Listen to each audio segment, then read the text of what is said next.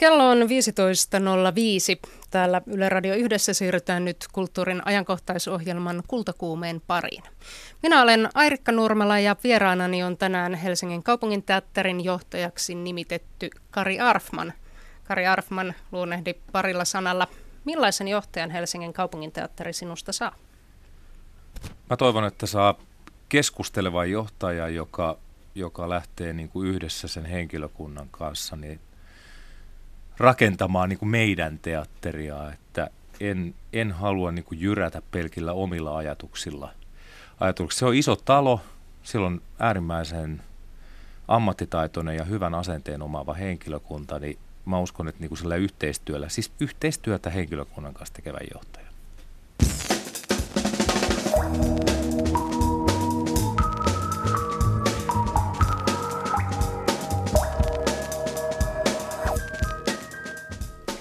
Pekka Jölhän teos, kunnes meri hänet vapauttaa, ylitti uutiskynnyksen viime lokakuussa talouslehtiä myöten. Kyseessä on veistos Turkin rannikolla hukkuneesta kolmivuotiaista syyrialaispojasta Alanista. Huomenna tuo teos on yleisön nähtävillä. Helsing- äh, Galleria Helsinki Contemporarissa avautuu Pekka Jylhän näyttely, jonka teokset ovat saaneet alkunsa viime aikojen katastrofeista. Kultakuume käy näyttelyssä, johon kantaa ottaa myös kolumnistimme, kriitikko Otso Kantokorpi. Nykytaiteen kansainväliseen kärkeen kuuluva brasilialainen Ernesto Neto puolestaan muistuttaa töillään ihmiskuntaa sen kulttuurin alkuvaiheista. Neton suurnäyttely Boa avautuu huomenna Nykytaiteen museo Kiasmassa Helsingissä. Näin talvilomien aikaan monen suomalaisen tie vie Taimaan lämpöön. Taimaassa voi tehdä paljon muutakin kuin ottaa aurinkoa tai teettää halpoja mittatilauspukuja. Sotilasdiktatuurin hallitsemassa maassa tehdään esimerkiksi poliittista teatteria. Tästä lisää kultakuumeen lopussa.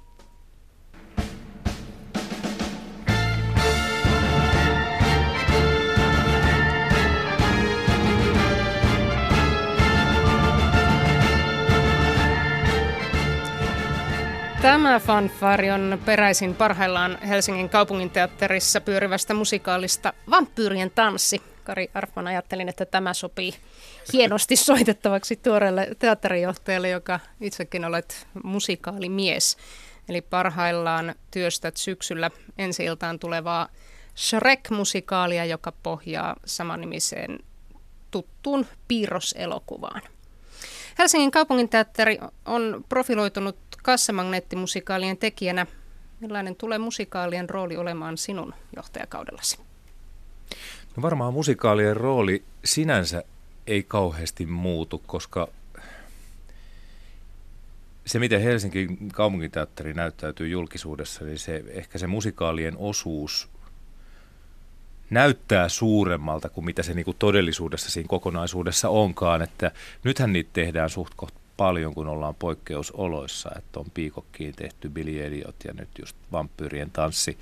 Tanssi ja Shrek tulee kans Piikokkiin sitten syksyllä, että siellä on valittu tämmöinen putkimallisysteemi, että lyhyessä ajassa näytellään, siellä ei pystytä repertuaarisesti tekemään Piikokissa eri juttuja samaan aikaan, niin siksi tämmöinen malli, mutta epäilisin, että sitten kun tuo uusi talo valmistuu tai remontti on ohi vuonna 2000 17 päästään syksyllä takaisin sinne taloon, niin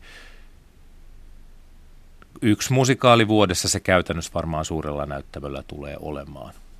Että varmasti musiikkiteatteria voidaan tehdä sitten monenlaista muutakin kuin niitä, niitä isoja musikaaleja, mutta että se suuri näyttämö sinänsä on jo niin suuri, että se huutaa vähän sellaisia juttuja, jos on riittävästi ihmisiä, energiaa ja semmoista, ja sitä nyt musikaaleista niin kuin luontaisesti löytyy.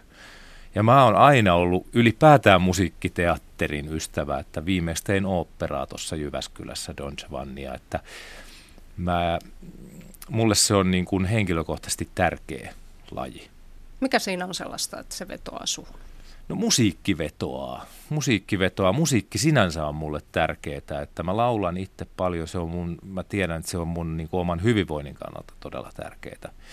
Ja musiikkiteatterilla, on se sitten oopperaa, musikaalia, musiikkinäytelmää tai jotain uutta musiikkiteatteria, niin musiikki sinänsä pääsee, sillä pääsee niin kuin ihon alle paljon, paljon jotenkin helpommin.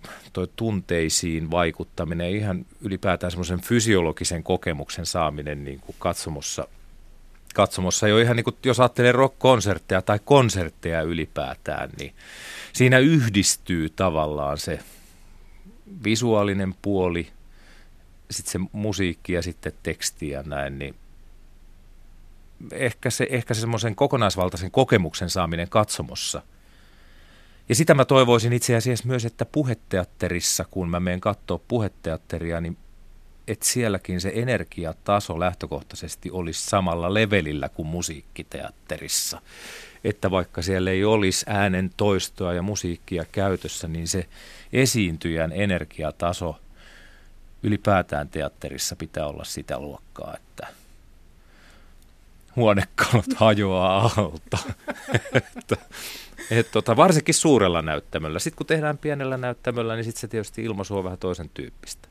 Asko Sarkola, joka vuosia on luotsanut Helsingin kaupungin teatteria, jää siis syksyllä eläkkeelle ja loppuvuodesta sinä sitten tartut ruoriin. Sarkola on puhunut paljon tosiaan tällaisen kansanteatterin puolesta, eli musikaaleja, komediaa, farssia, asioita, jotka vetoavat suureen yleisöön, niin millaisena sinä näet sen, että mihin suuntaan?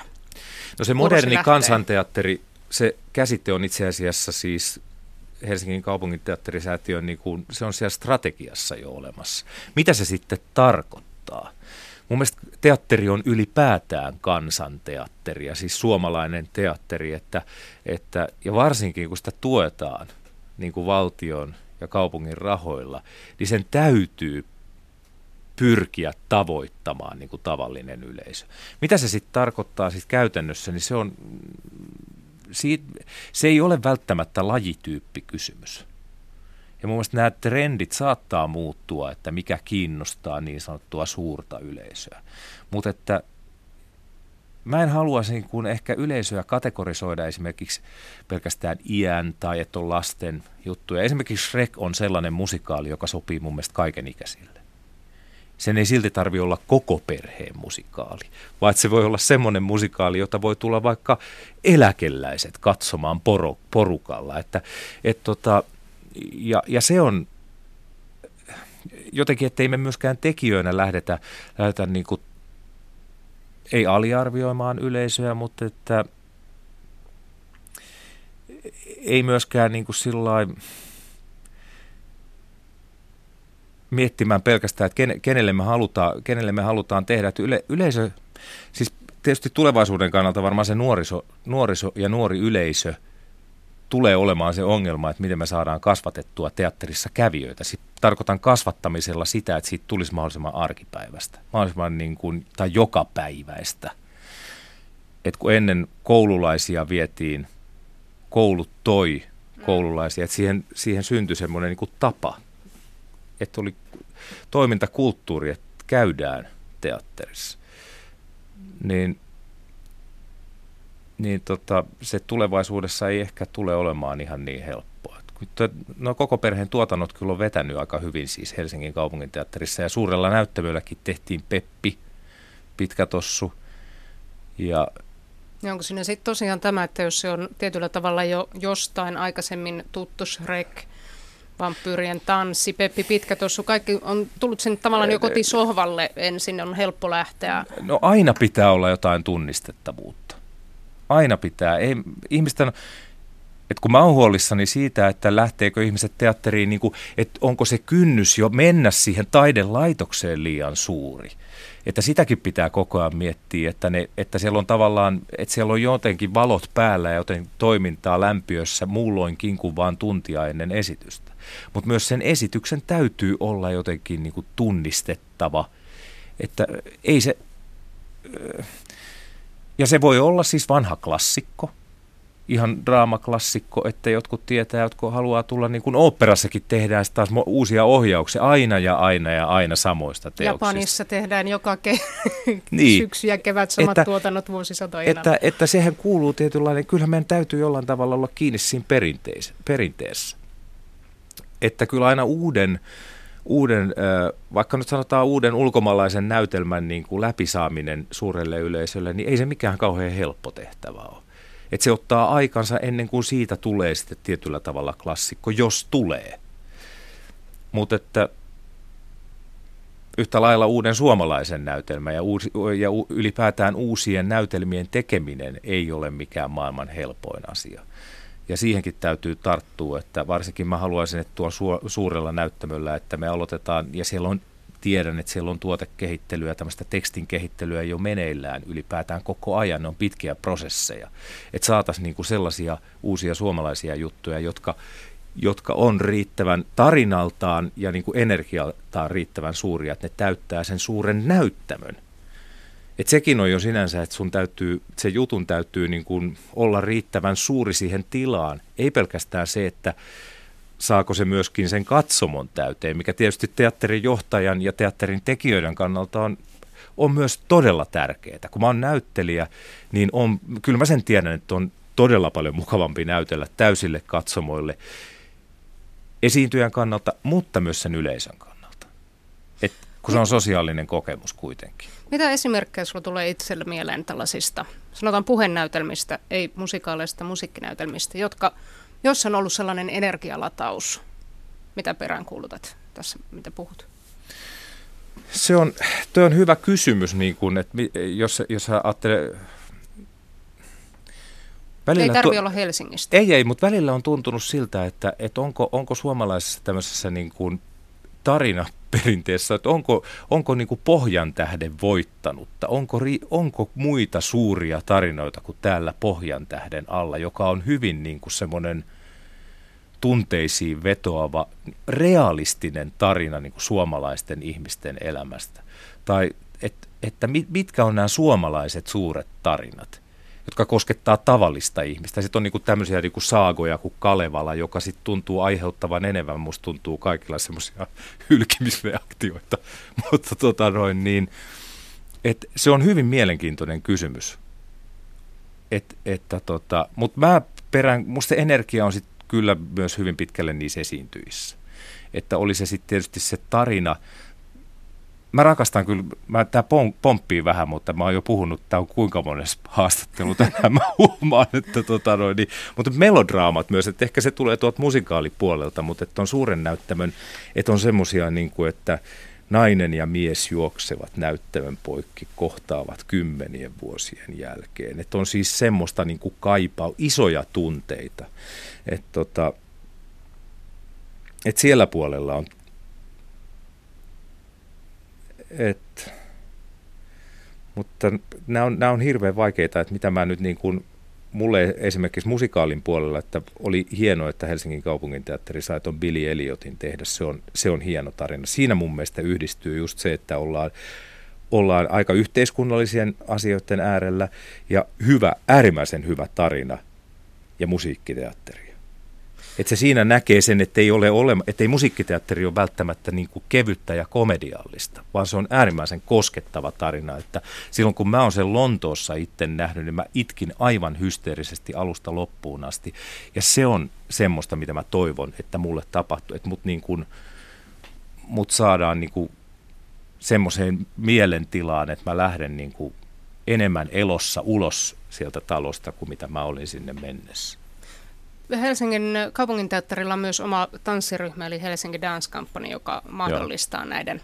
Esimerkiksi Rekissä on käytössä koko, koko Dance Company. Tuossa viime joulukuussa Helsingin kaupunginhallitus teki sitten myönteisen päätöksen rahoittaa tanssintaloa käsittääkseni samalla summalla, millä Helsingin kaupunginteatterin rahoitusta leikataan. Ja tästä on sitten herännyt spekulaatiota, että Helsinki Dance Companyn tulevaisuus olisi vaarassa – Kari Arfman, minkälaisena sä näet Helsinki Dance Companyn tulevaisuuden? No jos se musta on kiinni pelkästään, niin se ei ole vaarassa. Tietysti raha, raha ratkaisee monia asioita valitettavasti, mutta tota, musta ehkä se absurdi tilanne on tässä, että, että mäkin on ollut siis aika paljon seuraamassa sivusta sitä tanssintalo-projektia ja Jyväskylän kaupunginteatterin aikoina perustettiin sinne tämmöinen pienimuotoinen tanssifestivaalikin ihan vaan sen takia, että laskettaisiin taas sen moderni tai nykytanssin niin kuin katsojakunnan, että löydettäisiin niitä keinoja saada yleisöä tanssi, tanssille. Niin, niin tota, ei voi laittaa vastakkain mun mielestä Tanssin talon tulevaisuutta ja Helsingin Dance Company Kiitos. Kiitos Kari Arfman. Kiitos. Nyt kun sinä moninkertainen pahantekijä olet viimeinkin matkasi päässä, onko sinulla viimeistä toivetta? Jos mitenkään mahdollista, tahtoisin vielä kerran kuunnella kultakuumeen konvehtirasian. Sen erinomaiset jutut viikon varrelta aina niin elähdyttävät tällaista lavealle tielle vahingossa eksynyttä paatunutta ketkua. Täyttyköön toiveesi. Mutta voin iloksesi kertoa, että taivaassakin, jonne toivottavasti kuitenkin päädyt, viritetään keskusradio. Aina perjantaisin kello 17.20 Yle Radio 1 taajuudelle. Olipa hyvä uutinen. Kello on 21 minuuttia yli 15. Minä olen Airikka Nurmela ja Kultakuume siirtyy nyt kuvataiteen pariin. Käymme kahdessa huomenna avautuvassa näyttelyssä. Pekka Jylhän teoksia on esillä Galleria Helsinki Contemporarissa ja brasilialaisen Ernesto Neton nykytaiteen museo Kiasmassa Helsingissä. Virittäydytään tunnelmaan kuuntelemalla kriitikko Otso Kantokorven kolumeni Kuinka myötä elää taiteellisesti oikein? Tammikuussa 2015 opin uuden ilmaisun. Kun Charlie Hebdo-lehden toimitukseen tehtiin terroriisku, alkoi somessa kiivas keskustelu monien ihmisten vaihtaessa Facebook-profiilikuvaansa Ranskan trikolorin. Jotkut kokivat sen eurosentrisyytenä suhteessa joka puolella maailmaa tapahtuviin terroriiskuihin. Suomeenkin vakiintui ilmaisu Je suis. Tuolloin alettiin myös puhua ivallisesti väärin suremisesta. Moni tuttavanikin oli mukana molemmissa leireissä. Itse en edes osannut asemoida itseäni tähän keskusteluun. Olin hämmentynyt ja ehkä vähän ahdistunutkin. Laitoin pääni pensaaseen. Olen naivisti luullut, että vihapuhetta käyvät aina jotkut toiset siellä jossain muualla. Keskusteluiden sävy kertoi kuitenkin, että niin sanotussa punaviherkuplassa elävät ihmiset ovat vähän rapsutettuina hekin varsin vihaisia. Somessa levitettynä ja kirosanoilla vahvistettuna sanomat saivat suvaitsemattomuuteen perustuvan muukalaisvihan piirteitä. Tätä on tapana kutsua vihapuheeksi. Siinä punaviherkuplassa minäkin taidan elää, mutta ehkä se ei olekaan kupla. Suvaitsevaisuus ja siitä käyty keskinäinen hymistely tuntuu loppuvan yllättävän nopeasti, vaikka kyse olisi yhteisesti jaetuista huolista. Nyt on käynnistynyt samankaltainen keskustelu, joka tulee tästä päivästä lähtien kiihtymään. Tänään nimittäin avataan palkitun kuvanveistäjä Pekka Jylhän näyttely.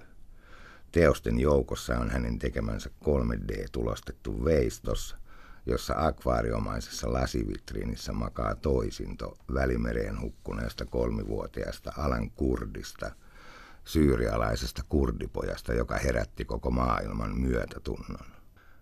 Hänen nyt jo ikoniseksi muodostuneen kuvansa otti turkkilainen journalisti Nilyfer Demin.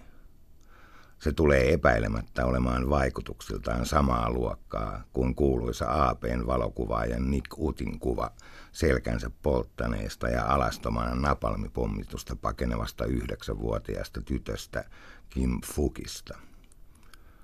Jylhän kantavana ajatuksena on ollut lausahdus, jotta emme unohtaisi. Tarkoitus on hyvä. Reaktiot jo ennen näyttelyä ovat kuitenkin olleet ihan toisenlaisia – on puhuttu sosiaalipornosta, on käytetty ilmaisuja mauton, vastenmielinen ja eksploitaatio. Keskustelu pakolaistaiteesta on kiihtynyt jo ennen jylhää. Kiihkeimmin sen käynnisti kiinalaistaiteilija Ai Weiwei, joka kohautti maailmaa aiemmin tänä vuonna jo kolmeen kertaan. Ensin hän esiintyi rannalla maaten ja alan kurdia esittäen intialaisen lehtikuvaajan Rohit Chavian kuvassa. Sitten hän installoi Berliinin konserttitalon pylväät 14 000 pelastusliivillä, jotka olivat kotoisin Välimeren ylittäneiltä pakolaisilta. Seuraavana hän laitetti Berliinin elokuvafestivaalien gaalaillan yleisön päälle kimaltelevat pelastuspeitteet ja otatti selfieitä. Molemmat teot saivat osakseen kritiikkiä, mutta varsinkin jälkimmäinen noteerattiin kansainvälisessä lehdistössä pääsääntöisesti mauttomana. Suomalaisetkin taiteilijat ovat jo ennen jylhää ottaneet teemakseen pakolaiset. Juuri sulkeutuneita näyttelyitä on kaksi. Timo Vricht laittoi Galleria Anhavaan pimeään huoneeseen läjän samaisia pelastuslievejä nimellä Kaaron, siis mytologinen kuoleman lautturi. Katutaiteesta ponnistava X teki puolestaan lasiveistoksen, jossa hänen nimimerkkensä kolme kirjainta, joita hän aina käyttää teoksissaan, sulautuivat yhteen Alan Kurdin hahmon kanssa lasiveistoksessa rantaan huuhtoutunut. Exin nimeä ei keskusteluissa ole näkynyt, mutta esimerkiksi Vriktin teoksesta verkkolehti Editissä Viivi Poutiainen totesi lakonisesti, rivien väliin tuomionsa kirjoittain. Katsoin vain niitä pelastuslievejä niin, että okei, tässä näitä nyt on. Pakolaiset ovat näitä pitäneet ja nyt ne on täällä Helsingissä gallerian lattialla, pimeässä nurkassa. Ai hän tuomitsi yksinkertaistavaksi, osoittelevaksi ja populistiseksi. Hänen keskustelukumppaninsa Tuomas Laulainen oli samaa mieltä. Se puhetapa ja kuvasto, mitä tässä käytetään, on minusta hyvin samanlainen, mitä iltapäivälehdissä näkee. Olen ammatiltani taidekriitikko, joten minulla ei pitäisi nyt olla mahdollisuutta tunkea päätäni pensaaseen. Minun pitäisi esittää ponteva mielipide. Olen kuitenkin hämilläni ja vähän sanaton. Sen tiedän kuitenkin, että Jylhä on lähtökohtaisesti väärässä – ei hän estä meitä unohtamasta sitä kurdipoikaa.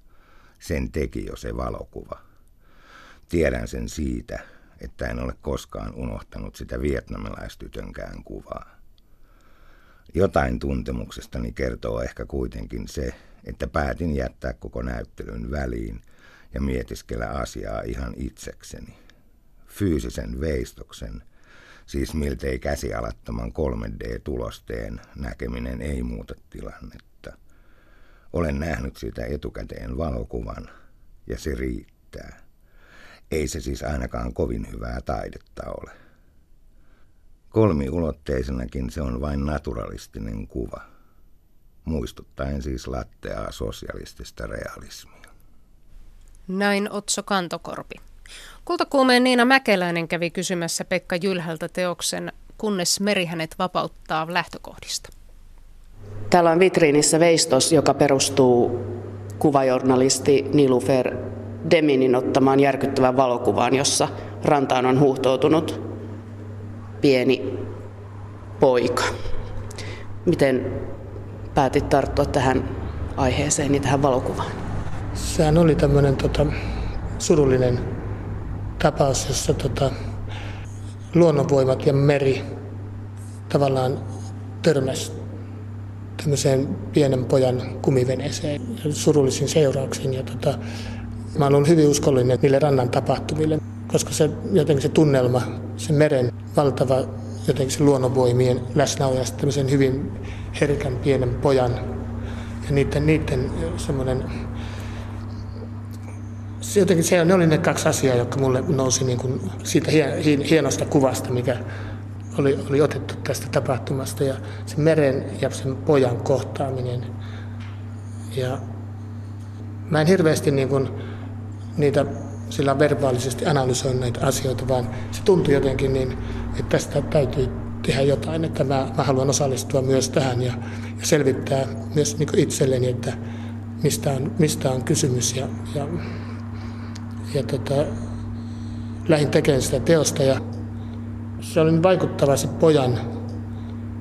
Se oli niin kuin tavallaan, se, mulle tuli mieleen semmoinen Jeesus-lapsi, joka, joka tota, tietysti kaikki paha oli niin kuin tapahtunut. Se on vähän, niin kuin, vähän semmoinen nukkuva poika.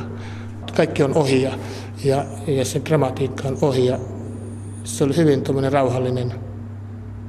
Ja siitä lähdin sen pojan hyvin, hyvin uskollisesti siihen pojan sille kuvalle ja, ja lähdettiin tekemään siitä tämmöinen 3D-systeemillä, jota kuvattiin se ja, ja, ja se hyvin, siinä ei ole tavallaan mun kädenjälkeä ollenkaan, vaan se, se kone tavallaan teki tämän koko, koko teoksen. Ja tämä vitriini on ehkä vielä korostaa sitä semmoista niin kuin sen pojan niin kuin herkkyyttä ja haavoittuvuutta ja, ja sitä, ehkä myös sitä niin kuin meren läsnäoloa tuossa kuvassa. Et se on, jos katsoo jotain yksityiskohtia, niin kuin nuo kengät, jotka, joilla ne on niin kuin kulkenut sen pitkän matkan sieltä Syyriasta sinne, tota, niin aivan kuluneet ja ne on niin kuin, että sitä, niin, niin, se on niin kuin, tämä on vähän semmoinen niin pitkän matkan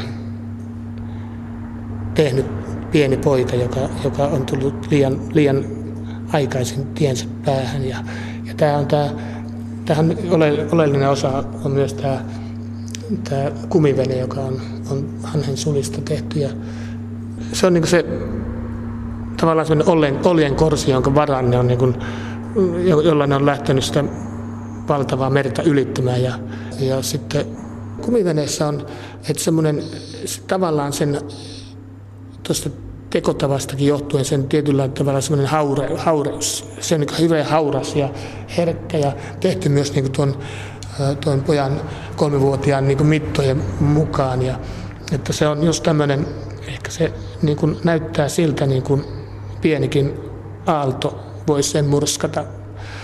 Että siitä haluaisin tehdä mahdollisimman tämmöisen niin herkän välineen, jolla, jolla tota, yritetään ylittää näitä valtameriä ja, ja sitä kautta se niin liittyy siihen tähän pojan, pojan tarinaan. Että toihan sitten mulla on tuolla tämä valontuoja, jossa, joka on se ehkä se lohtu tähän, tähän surulliseen tarinaan sitten, että siellä... siellä Täytetty jänis, jolla on, jolla on repussaan. Joo, valo, valo että sillä toi, se tuo niin tuota valoa tähän, tähän tota hetkeen ja tähän surulliseen aikaan. Että, että kyllä mä niin kuin, kumminkin mennään kohti, kohti, mä luulen, että tässä vielä tästä selviydytään. Ja nämä just nämä asiat, että nyt täytyy ottaa vaan niin kuin esille ja keskustella niistä ja, ja sitä kautta löytyy ne ratkaisut. Ja, että nämä, nämä, mä, en usko siihen, että on hyvä niin kuin, niin kuin painaa näitä villasilla ja unohtaa nämä, vaan nämä täytyy ottaa niin kuin tuoda esille ja, ja käydä niitä läpi ja, ja eri, eri, eri näkökulmista. Ja jos mä luulen, että taide on siinä yksi semmoinen, ei, mä, ei mulla ole semmoista halua niin kuin tällä tuoda jotain julkisuutta pelata, vaan että, että ne on semmoisia meille semmoisia, ainakin mulle, kun mullakin on kolme lasta ollut, niin tiedän sen, miltä tuntuu, jos, jos, jos menettää voin kuvitella ainakin, miltä tuntuu, se menettää kolmevuotiaan lapsensa ja, ja sitä kautta se on myös mulle tullut sellaiseksi, että mä halusin tehdä, sehän aika, aika voimakkaasti niin eroaa näistä muista teoksista. Kun nämä, nämä, nämä muut teoksethan on, on, on vähän niin kuin uni, unia, että, että nämä on tämmöisiä niin kuin valkoisia ja, ja tietysti tuo hanhen sulka tekee siitä vähän tämmöisen unimaailman. Siinä tulee heti mieleen, että se on niin kuin, nähdään niin kuin ollaan unessa. Ja, ja, ja tota, tämä poika on ainut tämmöinen värillinen ja tämmöinen, joka, joka selkeästi on hyvin tämmöinen realistinen elementti Kyllä. tässä. Että sitä, että sitä kautta niin kuin tavallaan se luo myös semmoista tähän näyttelyyn vähän semmoista niin kuin ristiriitaa ja semmoista jännitteitä, että se oli ihan semmoinen tarkoituksellinen tarkoituksellinen elementti. Mä halusin, halusin luoda vähän semmoisen niin erilaisuuden ma- maailman, että nämä ehkä on se unimaailma ja, ja toi on sitten sitä, tätä päivää sitten tässä reaali, reaali eletään niin tässä ajassa, niin toi poika. Seinällä pyörii kello, jossa lukee We have inherited hope, the gift of forgetting, Joo. joka on runoilija Vislava Simborskan Joo. lause. Suomeksi kuuluu, että olemme perineet toivon unohtamisen lahjan. Ja sitten numeroiden sijaan tässä seinällä olevassa kellotauluveistoksessa on minkä eläimen pääkalloja tuossa onkaan? Nisäkkäiden pääkalloja, jotka on tota, ja, ja sitten tuossa keskellä vielä tunti- ja minuuttiviisari on, on kalkkarokäärmeen luurannut. Että se jollakin tavalla tämä on kuva tästä ajasta. Että tämä aika yhtäkkiä muuttui tosiaan aika, aika rajusti ja, ja tuli tämmöinen niin kuin, aika muuttui niin kuin aika pahaksi. ja jotenkin tällä teoksella mä yritän välittää sitä kuvaa, mitä, mitä, missä nyt ollaan menossa. Ja, ja, ja tämä, nämä luonnon materiaalit ja, ja tämmöinen niin kuin hyvin, hyvin riisuttu teos, jossa on kuitenkin tämä pieni liike, joka, joka kuvaa sitten sen ajan, ajan liikettä. Ja se on tavallaan nostettu tänne niin kaikkien yläpuolelle, että se ja tänne taustalle, joka on sitten, jossa nämä mun teokset tässä edessä, tämä kumivene ja pieni poika ja, ja sitten nämä muut teokset, niin tämä on, niin kuin, tämä on ajan, tämän ajan ku, kuva mm. tästä ajasta. Kerro vielä, mitä tuo Vislava Simborskan lause sinulle tarkoittaa, miksi valitsit sen?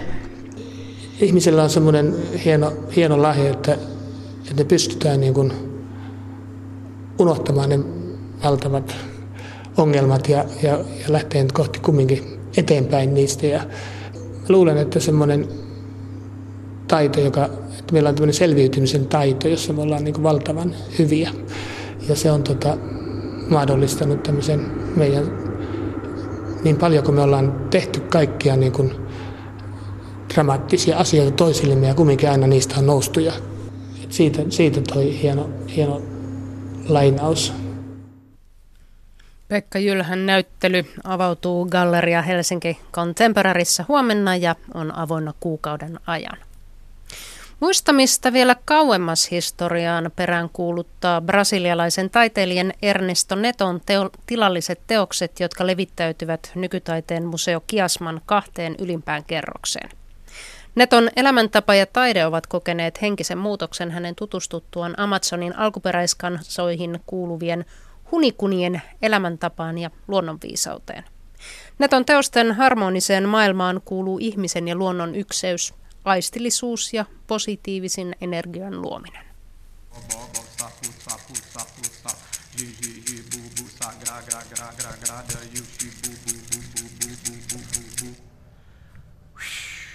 Amazonian hunikuin alkuperäiskansaa luoteis Brasilian ja Perun jokivarsilla on jäljellä arviolta noin 8000. Kansa on kokenut kovia kuminviljelijöiden karkottamina ja tappamina – Vähäiset kontaktit muukalaisiin ovat katkenneet huonon kohtelun ja näiden tuomien tautiepidemioiden myötä. Jotkut hunikuin kyläyhteisöt elävät edelleen eristyksissä muusta sivilisaatiosta. Yhteistyö taiteilija Ernesto Neton kanssa on hunikuille yksi tapa saada äänensä kuuluviin. Neto tutustui yhteisöön kaksi vuosikymmentä sitten hunikuin kansasta kirjaa tehneen ystävänsä kautta. They never interrupt the others. They listen the others, if even if it's a long speech, and the person stop, the person continues. They wait until the person say house to get in. They, when you are there, you don't know how to behave er very much because it's very different. So you make wrong things probably. They never say anything to you. They never censor you. Ernesto Neto viehättyi hunikuiden arvoihin ja tapaan elää. Hunikuin kanssa ei ota kontaktia ennen kuin heitä tervehtii. Siellä ei aluksi oikein tiedä, miten käyttäytyä, koska he eivät kiinnitä muukalaiseen mitään huomiota. On vain hiljaisuus. Hunikuille aivan kaikki on pyhää. Tämä elämänkatsomus puhuttelee Ernesto Netoa, sillä hän ei piittaa riitaisista uskonnoista, puhumattakaan sodista, ratkaisuina konflikteihin. Neton ajattelussa ihmisten välinen yhteisyys rakentuu henkisestä voimasta luonnon arvostamisen ja taiteen kautta. Hunikuin kansan shamanit kommunikoivat luonnonilmiöiden, eläinten ja kasvien kautta muuttamalla muotoaan Seremonioissa käytetään hallusinaatioita aiheuttavia rohtoja. Boa-kärmeillä on erityisen pyhä asema. Because the boa is the one who brings the light. Uh, when you drink uh, their sacred medicine in ceremonies, uh, what they call nishipan, is more known as ayahuasca. Uh, the boa is the force and the spirit that vibrates inside of us and tell us what to do, where to go, who show the vision to us to clean us, to heal us.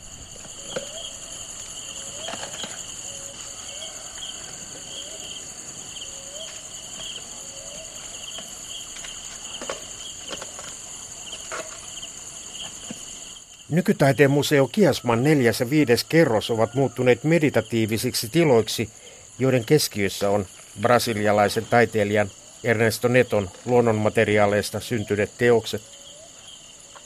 Viidennessä kerroksessa kuljetaan kuin huopatossa tehtaassa sukkasillaan pihmeiden räsymattojen päällä. Installaatio Boan puutarha on puuvillavannusta, virkatusta puuvillasta bambusta, vinyylipalloista ja suurlastulevyistä rakennettu avaratila, jossa tuoksuu laveteli ja basilika. Ilmavaan majaan astutaan Boan kidasta kurkottavaa kieltä pitkin. Kaarevan bambukehikon ympärille levittäytyvä värikäs puuvillakudelma on saanut muotonsa boakärmeen päästä. Taustalla on ajatus hunikuikylien yhteisöllisestä juhla- ja rituaalitilasta. Täällä voi istattaa tuulettamaan aivojaan, sillä Ernesto Neton mielestä me ajattelemme aivan liikaa. And sometimes we forgot that's uh, what is around us. We begin not to see what's around us. We are there, far away.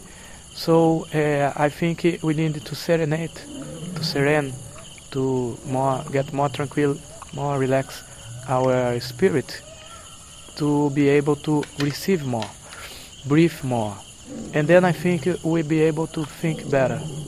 Mitä muuta se arkipäivän niin sanottu ajattelu on kuin fragmentaarisia muutaman sekunnin ajatusrihmoja, joita aivot yrittävät töisin käsitellä, järjestää, suodattaa ja karsia, ja samaa rataa mennään taas herättyä. Kiasman pohjoispäädyn panoraamatilassa istutaan suurlastulevystä valmistetulla kiemurtelevalla Boan polulla metsäsateessa esi-isien unien järven rannalla. Runollista vai mitä?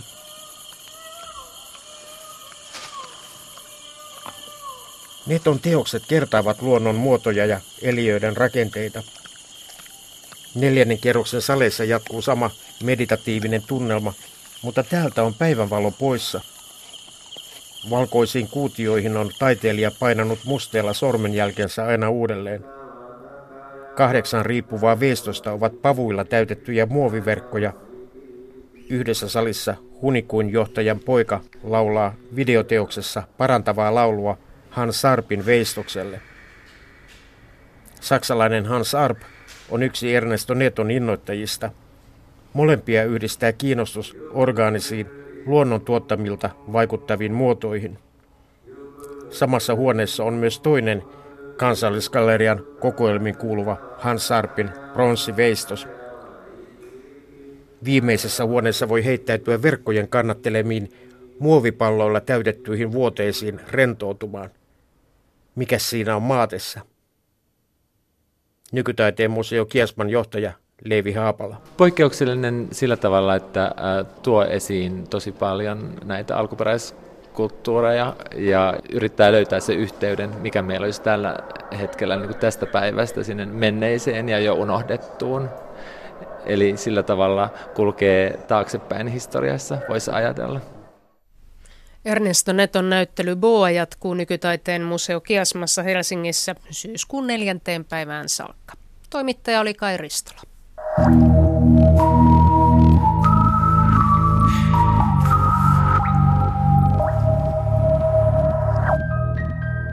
Sitten siirrytään lähes sama matka itään kuin äsken oltiin lännessä. Perinteisessä taimaalaisessa teatterissa nähdään kauniita, loppuun asti viimeisteltyjä eleitä ja liikkeitä, mutta tapahtuu maan teatterikentällä myös paljon muuta. Eritoten pääkaupungissa Bangkokissa toimii lukuisia vaihtoehtoisia teatteriryhmiä. Poliittista teatteria tekevä B-Flow Theater on yksi niistä. Maarit Lukkarinen kävi ottamassa selvää, millaista on tehdä poliittista teatteria sotilasdiktatuurin hallitsemassa maassa.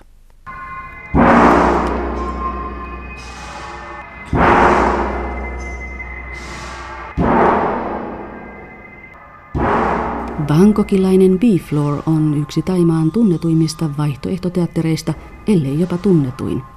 B-Floor tekee fyysistä ja poliittista teatteria. We start with a group of actors, designers, directors that want to um, experiment with um, body and do something that at that time that Halusimme tehdä kokeiluja kehon kanssa ja halusimme tehdä jotakin uutta. Jotakin, jota taimaalaisessa teatterissa ei oltu aiemmin tehty. Halusimme tutkia tilan käyttöä, visuaalisuutta ja epälineaarisuutta sekä sitä, kuinka tarina voidaan esittää käyttämällä eri mediamuotoja. Se oli todellakin kokeilu. Toisinaan yleisö ei ymmärtänyt, mitä teimme, toisinaan emme ymmärtäneet edes itse, mitä teemme. Kuvaa Cha Pantachat teatteriryhmän alkuaikoja. Sometimes people just don't understand. well, well, at that time we don't understand ourselves as, as Bifloor on kahdeksasta taiteilijasta muodostuva teatteriryhmä. Ryhmä harjoittelee Bangkokilaisen kulttuuriinstituutin tiloissa. Kulttuurikeskus sijaitsee keskellä trendikästä Thongloon kaupungin osaa. I think we interested in how the body tell the story.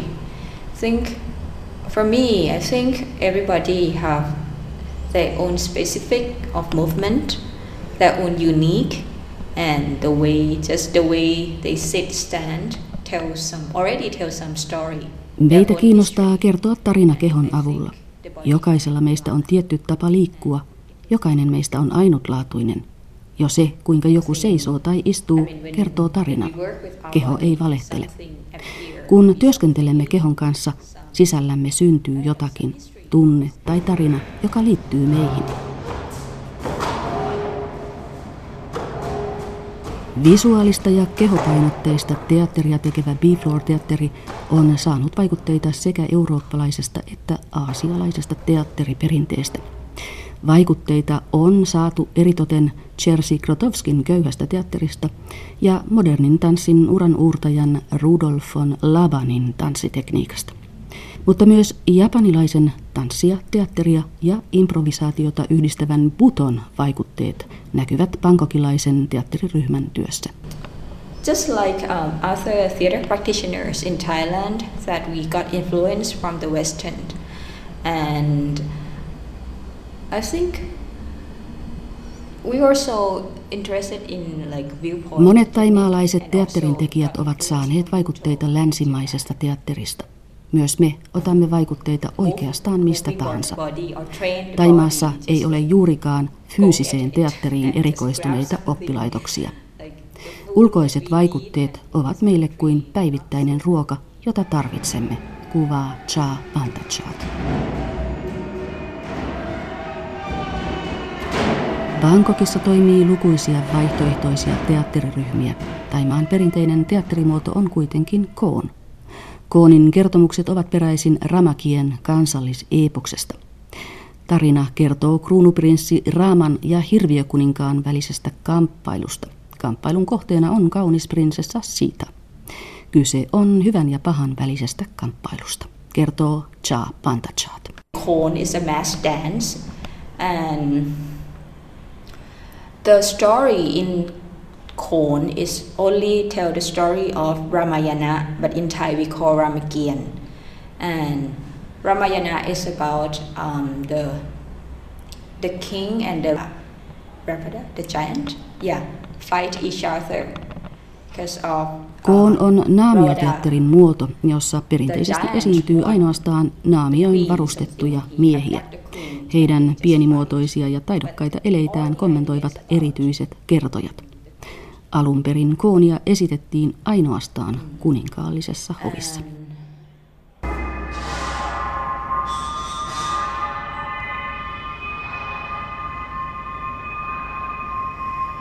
B-Floor-ryhmän esityksissä käytetään vähän puhetta ja joskus dialogia ei ole ollenkaan. Red Tanks eli punaiset tynnyrit on dialogiton soloesitys, jossa käsitellään sensuuria. Esityksen taustalla ovat 1970-luvun puolivälin poliittiset tapahtumat, jolloin mielenosoittajat vaativat maan silloiselta poliittiselta johdolta uudistuksia. Pian tämän jälkeen vallan otti armeija ja maata järisyttivät väkivaltaisuudet. Monet poliittiset aktivistit pakenivat Pankokista Etelä-Taimaahan ja liittyivät vastarintaliikkeenä toimineeseen kommunistiseen puolueeseen. The directors just want to explore about um, he got research about uh, censorship and he think about the the history background in like anti-communist era in Thailand in the south that people was put in the tank and burned alive something like that. So from that idea he just Esityksen ohjaaja halusi tutkia sensuuria ja sitä, mitä tapahtui Etelä-Taimaassa noihin aikoihin. Silloin ihmisiä työnnettiin tynnyreihin ja heidät poltettiin elävänä. Nämä tapahtumat ovat esityksen taustalla.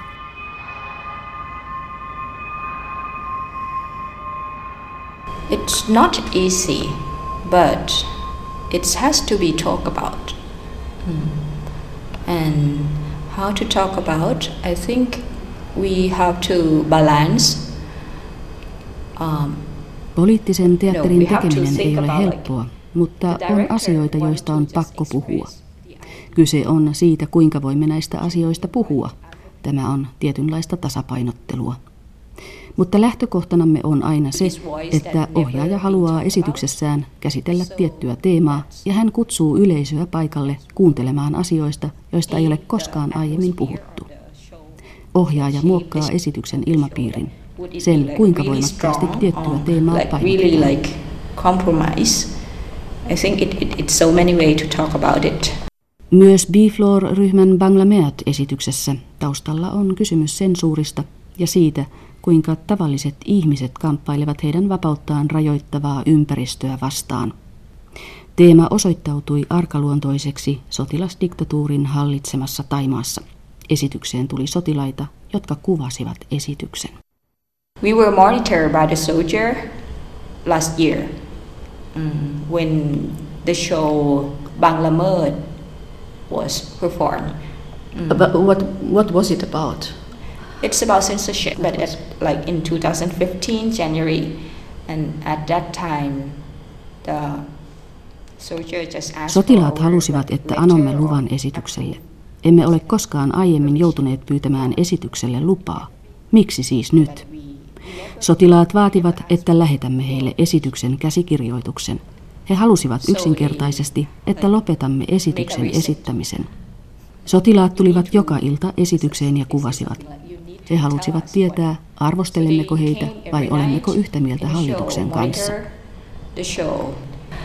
Like, do, they, do we criticize them or not? Do mm. we anti this government or not? Or something like that.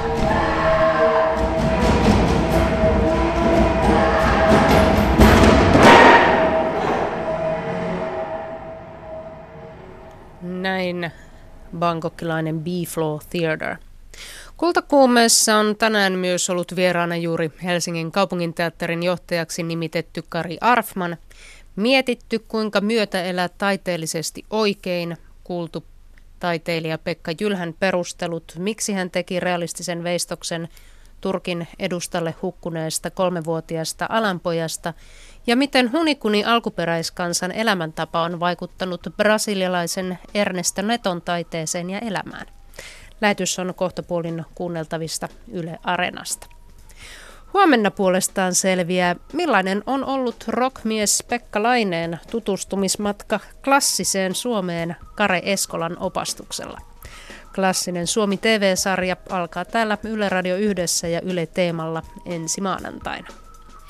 Parhaillaan käynnissä oleva Helsinki Burleski-festivaalin esiintyjistä jopa puolet on jo miehiä – ja Jyväskylässä puhutaan parhaillaan nörttikulttuurin noususta. Lisäksi kuullaan, kenelle Suomen valokuvajärjestöt luovuttavat Finfoto-palkinnon. Palkinto annetaan vuosittain henkilölle tai yhteisölle, joka on merkittävästi vaikuttanut suomalaisen valokuvauksen kehitykseen sekä luonut edellytyksiä valokuvan arvostuksen lisääntymiselle. Nyt kultakuumeesta kuulemiin.